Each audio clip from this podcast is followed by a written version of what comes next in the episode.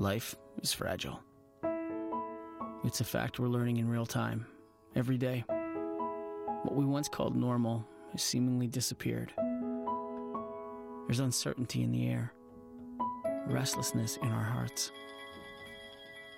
Things we once took for granted are becoming difficult to find.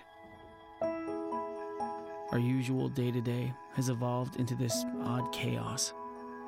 Peace is becoming obsolete. Many have lost jobs, security, and those they love. The pain is undeniable. But what if our fragility caused us to lean harder into God? What if, in our weakness, we chose to rely more on His strength? Would our outlook change? Would the peace that passes understanding begin to drown out the noise of this moment? Would we walk in a quiet confidence, knowing our God is mighty to save? We're not promised tomorrow, but we are given a simple truth to stand on. Our God goes before us. He will never leave us. He will never forsake us. Yes, life is fragile. But in our weakness, He is strong.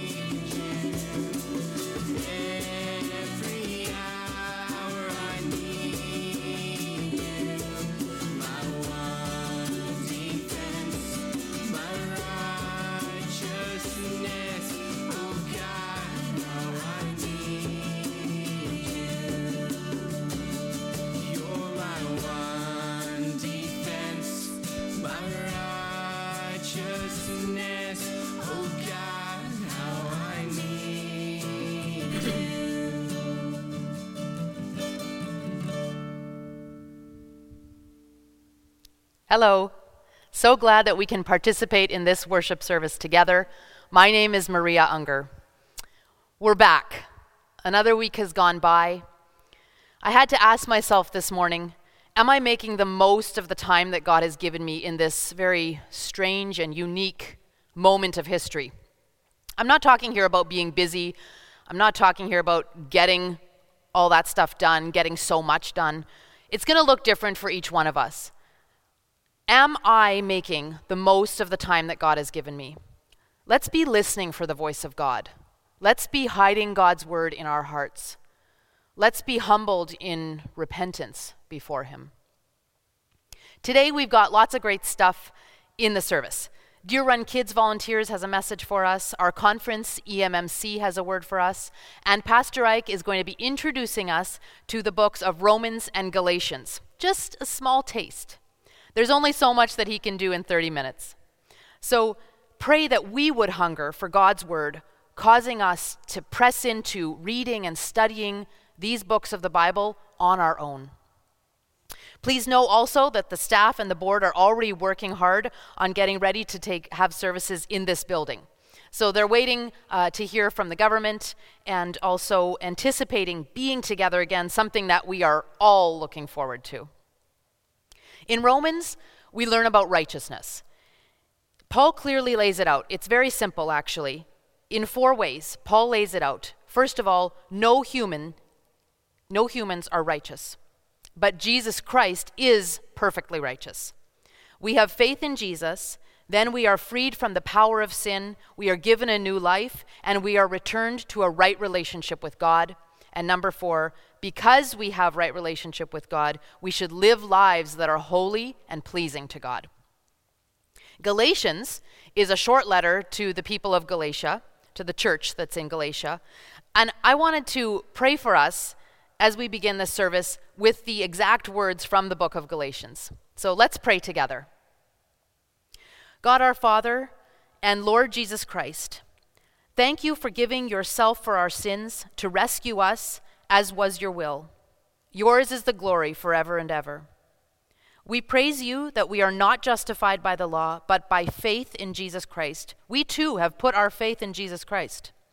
We have been crucified with Christ and we no longer live, but Christ now lives in us. We are your children through faith in you. That makes us heirs according to your promise. It is for freedom that you have set us free.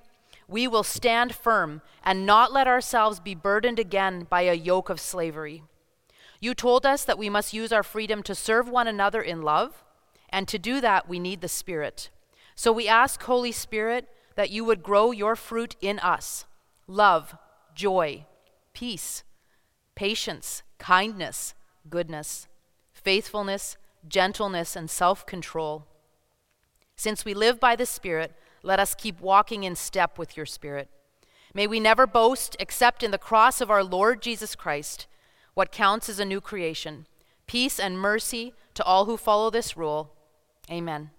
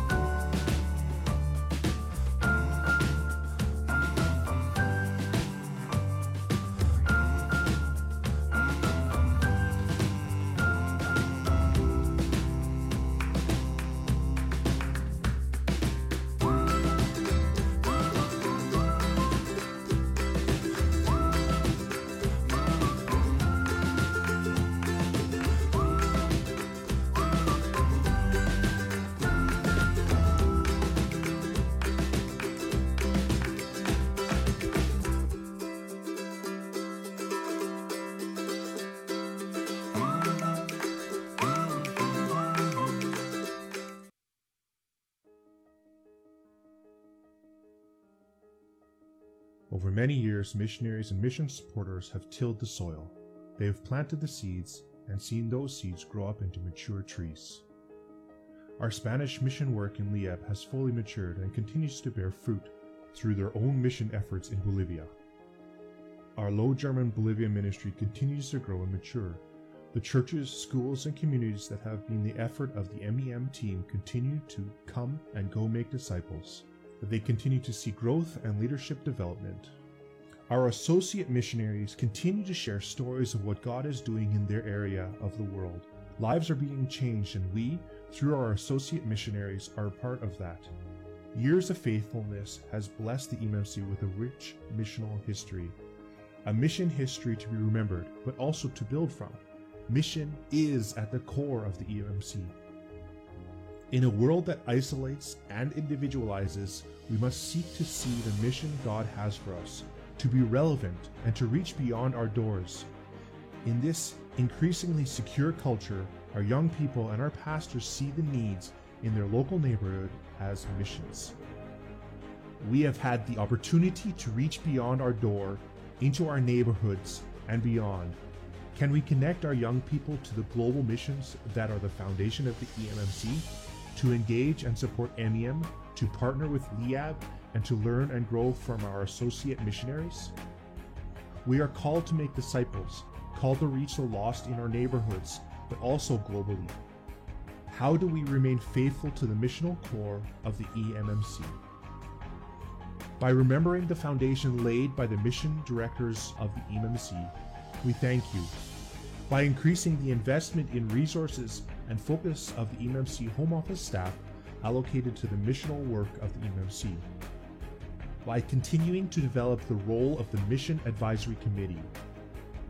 And by being intentional about mission at our core, having missionary stories and needs and prayer requests on our lips sharing them wherever we interact with our church members. This is for all of the EMMC, from our home office staff to our leaders to our young leaders, and moves out to each and every one of our church members.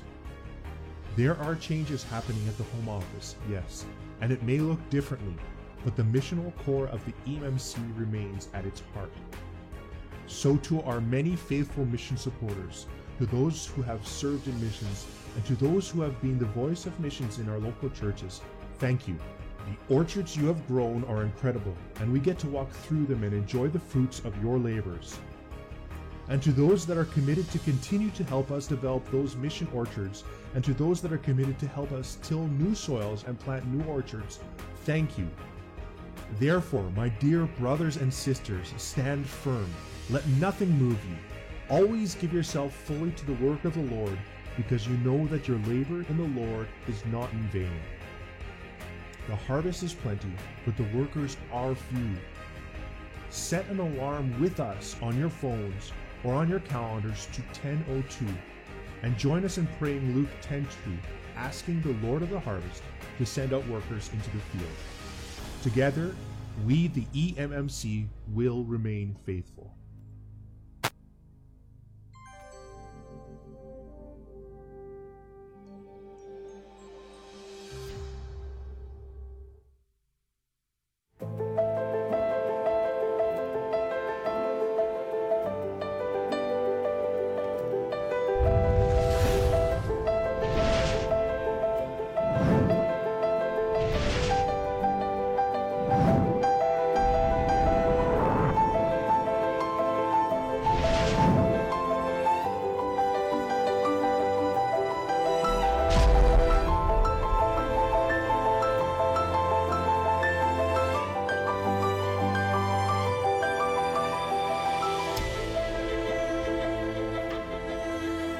Well, today we are continuing our series in the book of Galatians and Romans.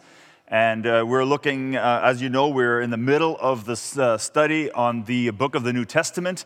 And uh, these two books are going to be um, a little bit more difficult to understand, but I'm really hoping that as we've been going through these introductions to these books, that you have been learning a lot and that uh, also that they help you to understand each of the books a little bit more carefully or more, um, more deeply, I should say. Uh, we're going to look, like I said, at the book of Galatians. Uh, we're going to look at the book of Romans, and possibly two of the more difficult books in the New Testament. And they have some things in them that we don't understand, and you're going to see in a little bit what I mean by that. There are certain things that are said in Galatians, or even how they are said, that, that cause us to wrestle a little bit. We're like, well, what's going on here? And then obviously, the book of Romans is just very deep theologically and doctrinally. But before we dive into these books, I, I feel I need to take a few minutes and just folk, look at a few things because when you study Scripture and when you read Scripture, and especially as we go into the New Testament and as we're going through the New Testament, I mean, um, there are some things that are said that are difficult to understand. And so, what do you do with some of those things? And so, I want to give us just a few things to consider as we study the New Testament. Um, when you're looking and when you're studying uh, the Bible, it is important to understand who wrote each book or who wrote each epistle or letter or whatever you want to call it. Because here's something you should know in the New Testament, there is a book that is written by someone who would have been seen as betraying their people. There's also a couple of books written by people who would have literally been or who were the brothers, the earthly brothers of Jesus. And there's another few books, there's a few books written in the Bible that are written by a person who actually betrayed Jesus. And then there are a lot of books written in the Bible, in the New Testament, I mean, by someone who actually at one time was persecuting and killing Christians. Now, I don't know about you, but knowing that information, that causes one to think, well, how would that life experience, how would that history, how would that person's perspective be different from someone else's? So it's important for us to look into, well, who wrote every book? It's also important for us to look at when it was written because what we do know is that history and time impacts our perception. And so there are certain books that are written during a certain time, and that will have obviously influenced the perception and, and the way that the person wrote. Another thing to consider is who were the recipients of each of these books, because some things were said to some people that were not necessarily said to others or weren't said in the same way. So, again, important for us to understand these things. And then you have the whole concept of language because we're reading the Bible in English, but they were translated to us either from Hebrew, Greek, or Aramaic. And so, again, just having an understanding of the language in which the books were written is really, really important to us. And so, all of these are part of what we want to call, or what we call, doing proper hermeneutics. Now, what is hermeneutics? Hermeneutics is simply a fancy way of saying that, that way of saying what helps us understand the scriptures in the here and now. It's easy for us to read a passage of scripture and assume that we understand what it means, when in fact it may not have been what the original author intended it to mean. So, doing hermeneutics is a, is a way of doing a study of the scriptures to understand what it means for us in the here and now. And so, when doing hermeneutics, we must do a correct exegesis of scripture. Now, what is exegesis? It, it's the careful, systematic study of Scripture to discover the original intended meaning. So, to understand the original meaning, we must understand the historical context. What was happening in that time? What was the original intent of the words that were said in the Bible? Because you cannot take modern values, you cannot take modern belief systems and force the Bible to say what we want them to say. The Bible must influence our beliefs and our values, not the other way around. And so it's really, really important then for us to do a careful search of what was the original intent, what was the author saying, in order for us to do proper hermeneutics. To properly understand a verse in the, in, or a passage in the Bible, we need to pull it apart. We need to look at it from all the different angles. You, uh, angles you, you have to kind of dig into it. Sometimes you have to do a word study. Sometimes you have to do all kinds of deep studies. And, and I don't know if you've ever watched the Marvel um, movies, but you have this, this person named Tony Stark. He's, he's Iron Man. And what you see Tony Stark often do is he, he pulls these things open, you know, apart. He puts them on the screen and then he, he walks around them kind of like you see in the picture. He's walking around them, looking at them from all the different angles. And that's something that we need to do with Scripture. You need to pull it apart. You need to look at it from all the different angles. But here is an important thing to remember you have to be able to put it back together. You can't take one verse in the Bible and say, Well, I understand this to say this and this and this. You have to put it back together. You have to fit it back into Scripture. And the most important thing to remember is that once you've put it back together, it must line up with the rest of Scripture. You cannot have one verse in the Bible that is not in line with what the rest of Scripture is teaching. And so it's very, very important that you do proper hermeneutics, pulling Scripture apart, and then putting it back together so that it lines up with what Scripture teaches. And so I want to give you just a few examples on why it is so important to do this because there are certain passages in Scripture that can easily be misused. And I want to give you one from one of the books that we're actually going to look at today, uh, Romans chapter um, 8. And this is a very, very popular passage. It's, it's often been misused. And so, what we normally see people do is they'll take one verse and they combine another verse, and the goal is to make Scripture say what we want it to say. So, here's just an example of, of how easy it is to take, combine some verses, and make it say something that we want it to say. Romans chapter 8, verses 37. It says this No, in all these things we are more than conquerors.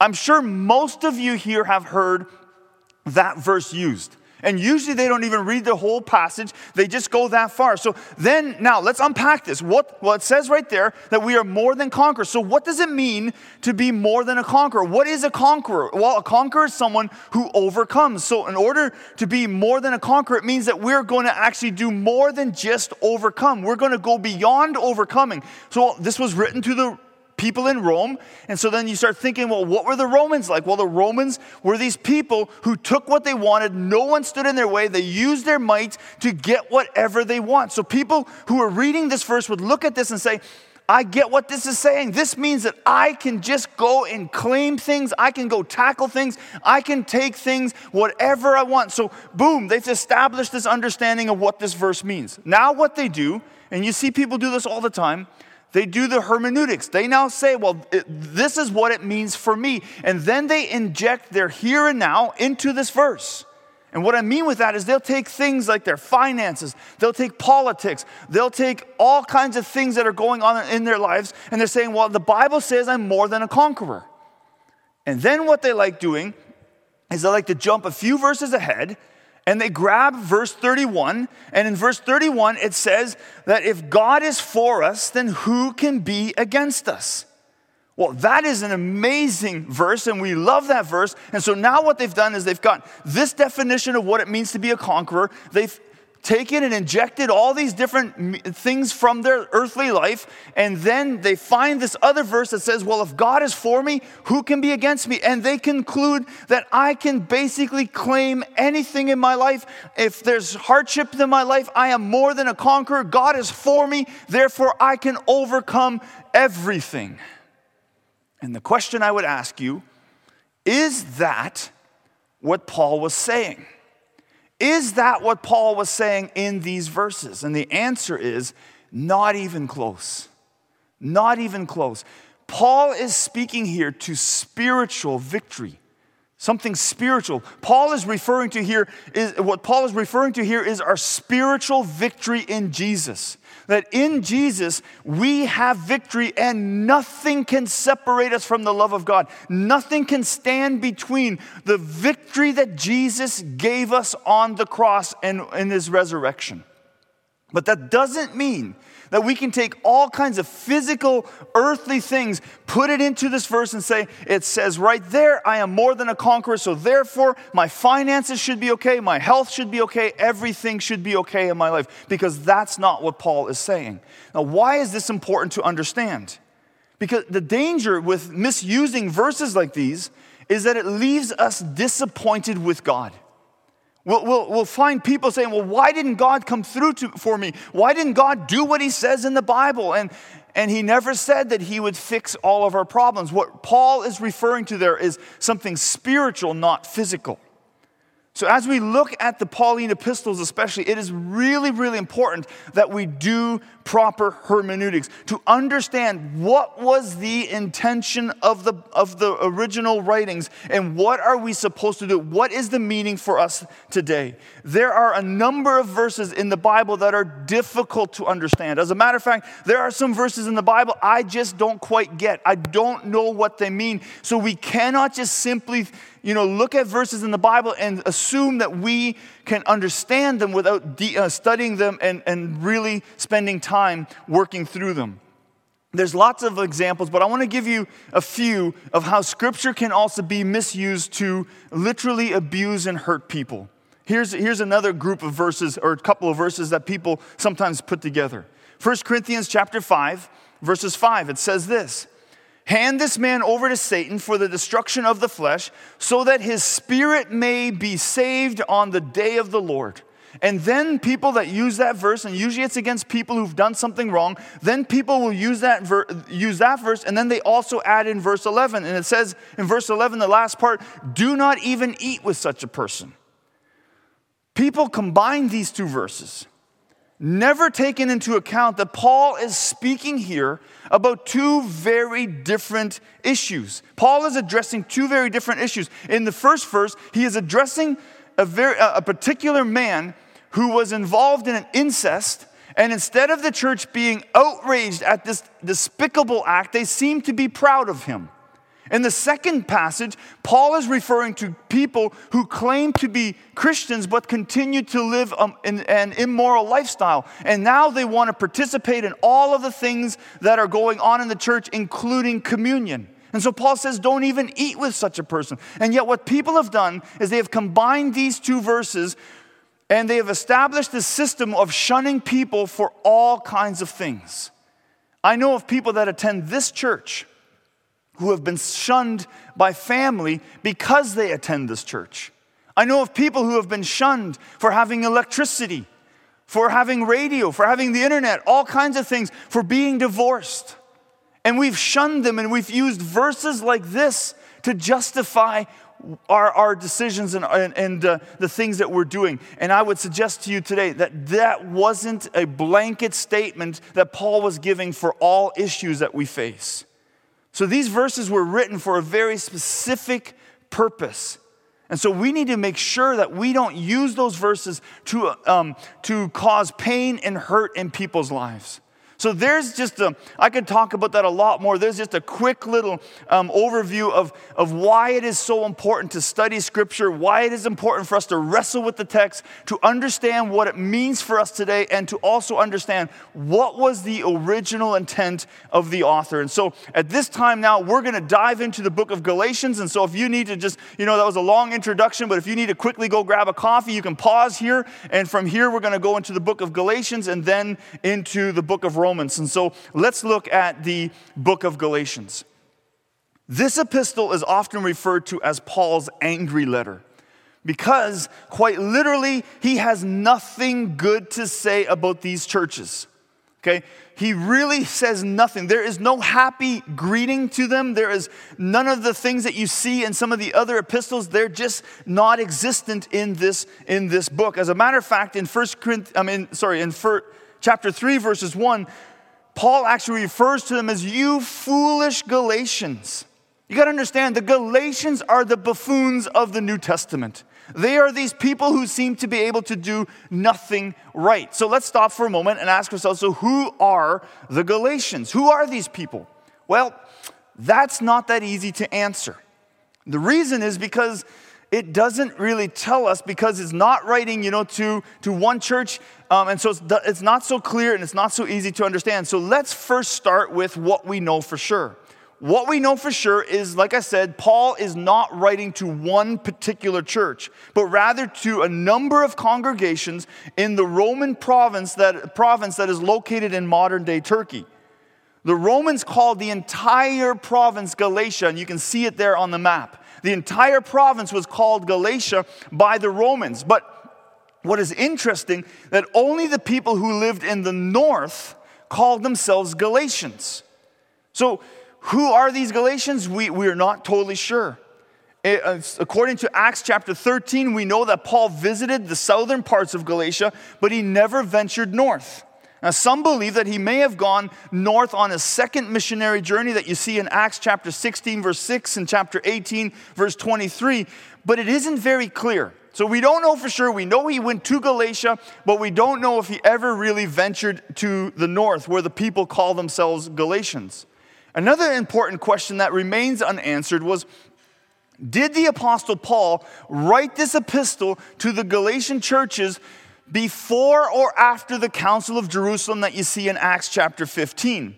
And we know that the council in Jerusalem wrestled with the question of what do we do with Gentiles who are becoming believers? What do we do with these Gentiles who are, who are starting to follow Jesus? Now, we know this for certain that all of the, the people that um, Paul is writing to here in the book of Galatians, they were all Gentiles. And so there's a number of things that we don't know, but there are some things that we do know. And one thing that we do know for certain is that Paul is not happy with these people. So let me read to you a few verses from Paul's introduction to give you a feel for this epistle or for this letter. Now, I want you to look for a few things. First thing, I want you to look at in these first 10 verses I'm going to read, what was Paul's mood? Just you'll notice it almost immediately. The other thing to look for is how he defends his authority and how he stands by the gospel that he has been preaching. And so in Galatians chapter 1, verses 1 to 10, let's, let's take a look. It starts like this. Paul, an apostle, sent not from men nor by a man, but by Jesus Christ and God the Father who raised him from the dead and all the brothers and sisters with me to the churches in Galatia.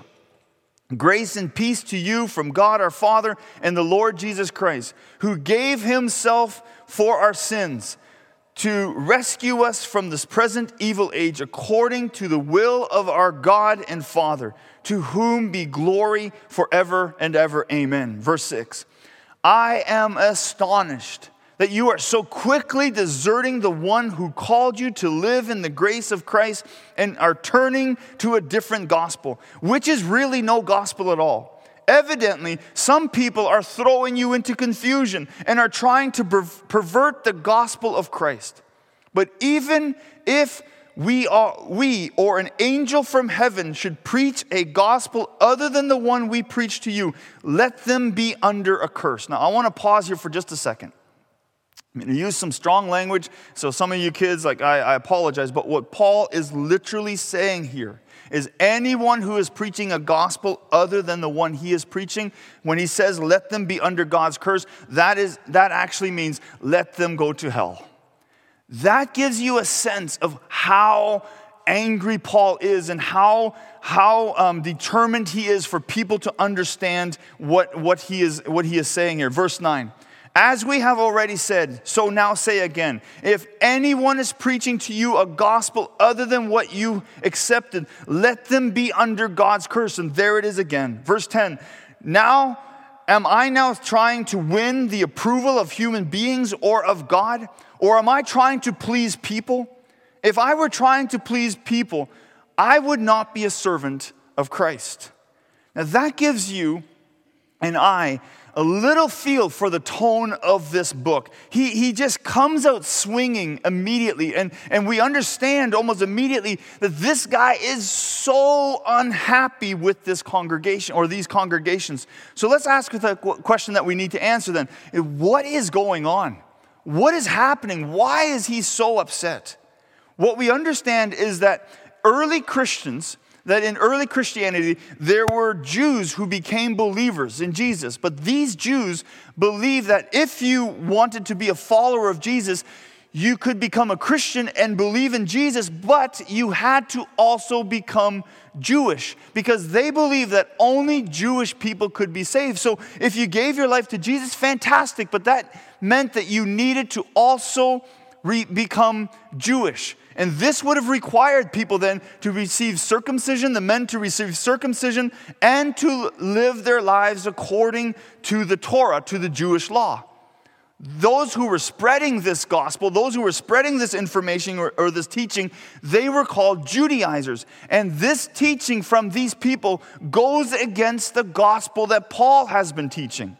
Another important point of contention is that these Judaizers seem to be challenging Paul's authority. They're basically saying, Who is this man to say these things? Who is this man to present this gospel? And they would even reference and say, Paul was one of the last people to become apostles, and so maybe he misunderstood. And so, before Paul can even, def, you know, go into some of the theological issues, he has to start by defending his own authority. Who is he to say these things? And so Paul starts by defending his own authority. Those who opposed to him, they were, you know, throwing all kinds of accusations at him. And so here he has to defend his authority because they were saying that he was receiving his authority from the people in Jerusalem and that the other apostles were giving him this authority. And so in chapter 1 and in chapter 2, Paul goes into great detail even giving a timeline of when he met the other apostles, what they talked about, and is very clear that he did not receive his gospel from them. In chapter 1, verse 12, he states that he received his revelation from Jesus Christ. And you will notice that he also, in the book of Galatians, he references Cephas. And Cephas is the Aramaic name for Peter. And Peter would have been seen as a super apostle. And so, what Paul does is he, he tells this story in chapter 2 of when he opposed Peter in Antioch. And he's willing to share this story just to make his point that if somebody goes against the, the teachings of Jesus, that he is willing to oppose them, even if it is someone as important as Peter. So, Paul is really making his case and saying, I am not receiving my authority from any man. I received my authority from God, from Jesus himself. And it would appear that Paul and Peter had a bit of a feisty relationship. They respected each other, but they didn't always agree and they didn't always get along. And there are some who even viewed them as competitors. So Paul starts by defending his authority, but he also has to defend his teaching. The gospel he preaches does not go against the disciples in Jerusalem, nor does it go against the Torah. Rather, he argues that Jesus is the fulfillment of the law. And now, Jesus, that now in Jesus we are all one. And so, Paul spends significant time defending his, his authority and also defending his, uh, the gospel that he teaches. But it's not all just about Paul in this book he outlines some very important theological topics. One of the most well known from this epistle is the fruit of the Spirit, found in Galatians chapter 5, verses 22. And Galatians chapter 5, verses 22 says this But the fruit of the Spirit is love, joy, peace, forbearance, kindness, goodness, faithfulness, gentleness, and self control. Against such things there is no law. What the Spirit produces in us, the law can never affect. This book, the book of Galatians, became central um, during the, you know, it became central to the uh, doctrinal controversies that characterize the Protestant Reformation. Uh, during the 1500s, when the Protestant Reformation happened, the book of Galatians plays a significant role in the leaders of the Reformation. For example, people like Martin Luther, John Calvin, and others applied the teachings in Galatians. And it shaped their theology, especially topics around the works of the law. And if you know your history at all, you know that in the, uh, during the um, Reformation, the church at that time was really controlling people again, spiritually controlling them, and the priest had all the authority. And in a sense, they had gone back to a law system. And so the, you know, the uh, Protestant reformers, they, they pushed against that. And the book of Galatians played a significant role in them developing their theological views. So that's, again, very brief look into the book of Galatians. Let's look now at the book of Romans. Romans is written to the church in Rome. Pretty simple to understand that. And it's a congregation that Paul has never met. And you read, as you go through the book of Acts, you read that Paul wanted to visit this church a number of times, but he was repeatedly hindered from doing so. The book of Romans has a reputation for being Paul's most difficult letter to understand. Romans reveals just how brilliant of a thinker Paul was. it would appear that there were already a surprising number of believers in Rome um, by the year 49. Okay, and uh, in the year 39, Claudius expelled the Jewish people from Rome for the disturbance that is referred to as a disturbance over Christus by the historian um. Many believe that the reference to the word Christus means Christos, which is Greek for Christ. And so this means, if this is true, this means that 20 years after Christ's death, there were already enough Christians in Rome that they were able to create a disturbance worthy of the emperor's attention. And so that's pretty significant. That means that a lot of people in Rome had already become followers of Jesus Christ. Claudius dies in 54, and after his death, the Jews that he had expelled began to trickle back or begin to move back into Jerusalem, along with the Christian Jews who had, who had been forced to leave. It is believed that Paul wrote Romans around 57 and 58 and may have been, you know, he may have written this while he was in Corinth near the end of his third missionary journey.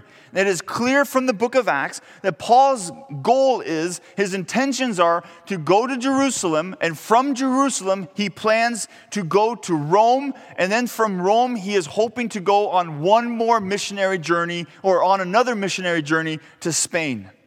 And that doesn't quite turn out the way he had planned. Now, sadly, it would not happen. Paul would end up in Rome, but not as a free man rather as a prisoner under guard, according to Acts chapter 28, um, verses 16. And you may remember when Paul was, in, when Paul was captured or accused, um, he's a Roman citizen. So he appealed to Caesar, meaning that he had to stand trial under a Roman court, and that is why he was sent to Rome. So this was something that you know had a big impact. And so when Rome, I mean, sorry, when Paul arrived in Rome in 60, um, the church would have already had a copy of his book for at least two years. Rome at the time was the epicenter of the world. Rome was the might, Rome was the wealth, Rome was the politics. You name it, and you would find it, or it was somehow connected to Rome. My family and I, we've had the privilege of walking through the Roman Forum, and it is, it is absolutely inspiring to this day. This is where the world went to do business. And this may explain why this book is so deep and so complex, because many of the people in Rome would have been far more educated. So, why did Paul write this book to the Romans? What was, what was the reasoning behind his writing? He may have wanted to introduce himself because, again, he's never been there, so he wants to introduce himself, but he may have also wanted to share with them his desire to go to Spain, and, and possibly he was hoping that they would pay for that trip or help him and support him financially for that trip. Some have also suggested that the Roman Christians may have been somewhat suspicious of Paul's teaching, of Paul's writings, or, or of the, the things that he believed, especially the, the gospel of law, the law free gospel. So, along with introducing himself, he wants to clarify what he means by that. Just because there are, you know, just because we are no longer under the law doesn't mean that we can continue to sin. And as you will see in the book of Romans, he writes about that extensively. He may have also wanted to help with the reconciliation between the Jews and the Gentiles um, in, in, the, in the city of Rome. Remember, the Jewish people were expelled, meaning that the Gentile Christians remained in in Rome. The Christians weren't just expelled, all of the Jews were expelled. That means that the, the Christian Jews were expelled as well. And so the Christian Gentiles were allowed to stay in Rome. And then years later, when the Jews came back into Rome, obviously the church would have been shaped by Gentile thinking. And so this created a lot of tension between the, uh, the Jewish people or the Jewish Christians and the Gentile Christians. And so it's possible that Paul wanted to write to this church and just um, you know, try to help with the reconciliation between these two groups. So, what I want to do now is just take a few minutes and look at some of the major themes that you find in this book. Um, there's a lot of them. It's a very, very complex book, but let's look at just some of the major themes. One of the major themes is righteous, the righteousness of God. In chapter 1 and 2, we read about God's wrath, how God gave people over to their sinful desires. But just because God gave them over to these desires doesn't mean that God's okay with that. Doesn't mean that God's okay with sin. So Paul is very clear that there is no excuse, but that at the same time, God is generous. And, you know, he is generous beyond measure, and salvation is available to all people. So, this is a, a significant theme in the book of Romans. Another significant theme or important theme is justification by faith. To be justified means to have to be in the right relationship with God. It is closely related to forgiveness. And throughout Rome, uh, Romans, Paul presents justification as a consequence of divine faithfulness. We are not justified by our works, but by our faith. And but that doesn't mean that we should continue to sin. And so you'll hear Paul say, you know, should we sin all the more so that, you know, grace may abound? And he's like, no, no, no. You know, and so we are justified by faith. And this is, again, a key focus of the book of Romans. Another major theme is the uh, universal availability of salvation. Romans chapter 1, verse 16 could possibly be seen as the theme verse for the book of Romans, but definitely the theme verse for this theme. Okay, Romans chapter 1, verses 16 says, For I am not ashamed of the gospel because it is the power of God that brings salvation to everyone who believes, first to the Jews, then to the Gentiles. And you see Paul over and over state that the gospel is available to all people, but he also points out that all have sinned.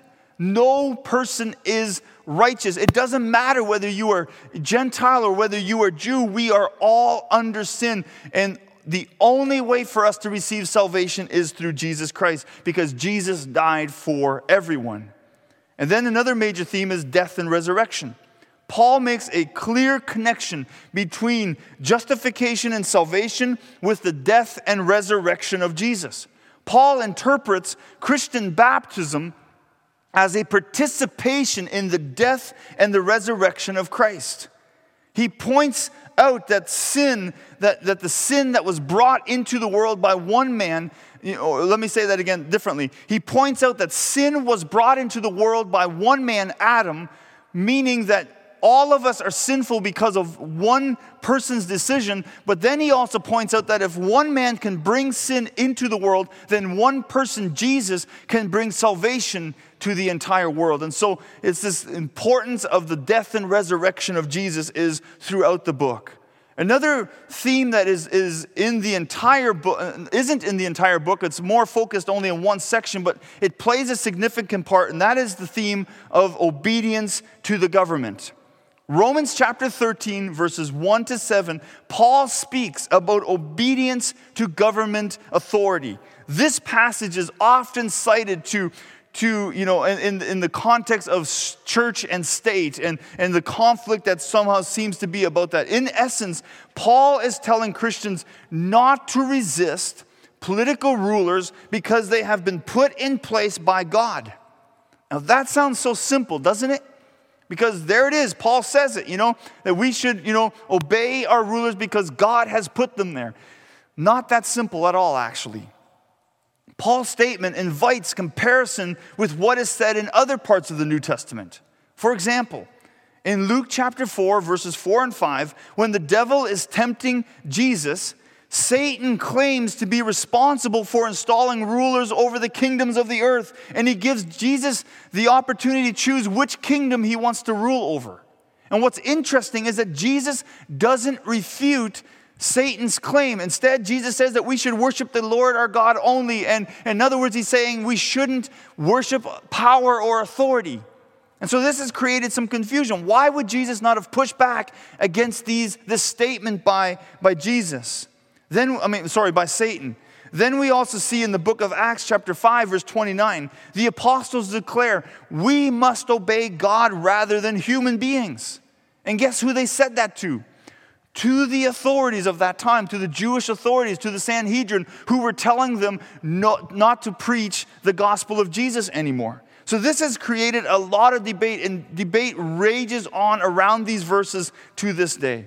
And like I said in the opening, it is very important that we do proper hermeneutics with these kinds of passages. And not all verses are easy to understand. Now, let me complicate these verses even more because there's something that you should think about or consider uh, when you look at these verses. It is possible that Paul wrote these, um, you know, these um, instructions to the church during the early years of Emperor Nero's reign. And this was a time when Nero was still exercising relatively good behavior towards Christians. But within a few years, Nero would become a tyrant that would be responsible for unimaginable persecution against Christians. As a matter of fact, the Apostle Paul himself likely died in the wave of persecution that uh, Nero um, held against the, um, the Christians in Rome. So here's the question that we need to just wrestle with. Would Paul have written the same thing if he would have seen the monster Nero would become? Now, I want to be careful here because obviously I believe that Scripture is, you know, um, inspired by God, that every word in Scripture is inspired by God, but I also believe that God inspired the timing of which things were written because timing would have impacted Paul's views. And so it's important for us to take these things into consideration. And I want to look at just one more theme, and it's not necessarily a major theme throughout the entire um, uh, book of Romans, but I think it's something that is um, important for us to notice, and that is Paul's reference to women. In chapter 16, Paul gives what could be viewed as a list of greetings or credits. And what is noteworthy is that in this lengthy list um, that Paul puts out, he highlights 10 women for their work in the church. Three of them are especially noteworthy. You have Phoebe, um, Paul sends the letter with her and commends her to the congregation, meaning that the book of Romans, he literally gave her a copy of it and said, I want you to take it to the people of Rome. And, and she did. And so this was a person, he identifies her as a deacon in her church and as a benefactor of many. Another person is Priscilla. She alone, along with her husband, risked her life for Paul and earned the thanks of the churches. She is mentioned a number of times in the New Testament, and it should, be, should not be overlooked that her name is mentioned ahead of her husband's, which was not common in that day. And then you have Junia. Junia is mentioned together with um, Andronia, uh, and oh, I can't say his name right now, um, their relationship is somewhat ambiguous. Uh, he may have been her husband, um, a sibling, or maybe he was a member of the missionary team. But either way, what is amazing is that Junia is referred to as outstanding among the apostles and as being in Christ before I was. Meaning that she would have seen Christ during his ministry here on this earth and was very likely at Pentecost when the Holy Spirit came upon his disciples. So, as I said earlier, it is important for us to recognize the work that these women did in the church. But what I want to focus on for a moment is Paul is often seen as a woman hater, as someone who was against women in, in ministry, someone who was against women doing work in the church. But we have to wrestle with the question if, if Paul was against women doing ministry in the church, then why does he ask the church to recognize and appreciate the work that the women were doing here? Why does Paul, in one book, tell women to be silent, and another book ask the church to show their appreciation for the work that the women are doing in the church? And again, I want to just pause here for a moment and remind us that some of these things are not always that easy to understand. And this is why it is so important to do proper hermeneutics. And as we continue going through the New Testament, I hope that you dive into each book. I hope that you study it carefully, but do not take your values of today and inject them. Allow Scripture to change how we believe and what we believe and to form our thinking. And just as a quick plug, our church uh, provides RightNow Media for you, and if you want, you can dive into, you know, you open that up and, and subscribe, and it's all free. You can find it on our website, deerrun.church, and they have tons of great information on, on the New Testament and on other, other um, topics. And so, as we conclude, I want to just challenge us to do this read the Bible, gather information and take special care to listen not to what you want it to say, but to what was in what it intended to say to us. Let me close in a word of prayer. Father, we thank you so much for this time. We thank you, God, for um, all this information that we have on these books. And I just pray, Lord, that as we just jammed through so much of this in such a quick time, that you would have spoken to us, that you would have revealed things to us. And I pray that as we study your word, that we would not um, get, make it say what we want it to say, but that we would allow you to speak to us and to change our thoughts, to change our thinking, to develop our theology, and that, and that it would be in line with you. In Jesus' name I pray. Amen. God bless you. Have a wonderful rest of the day.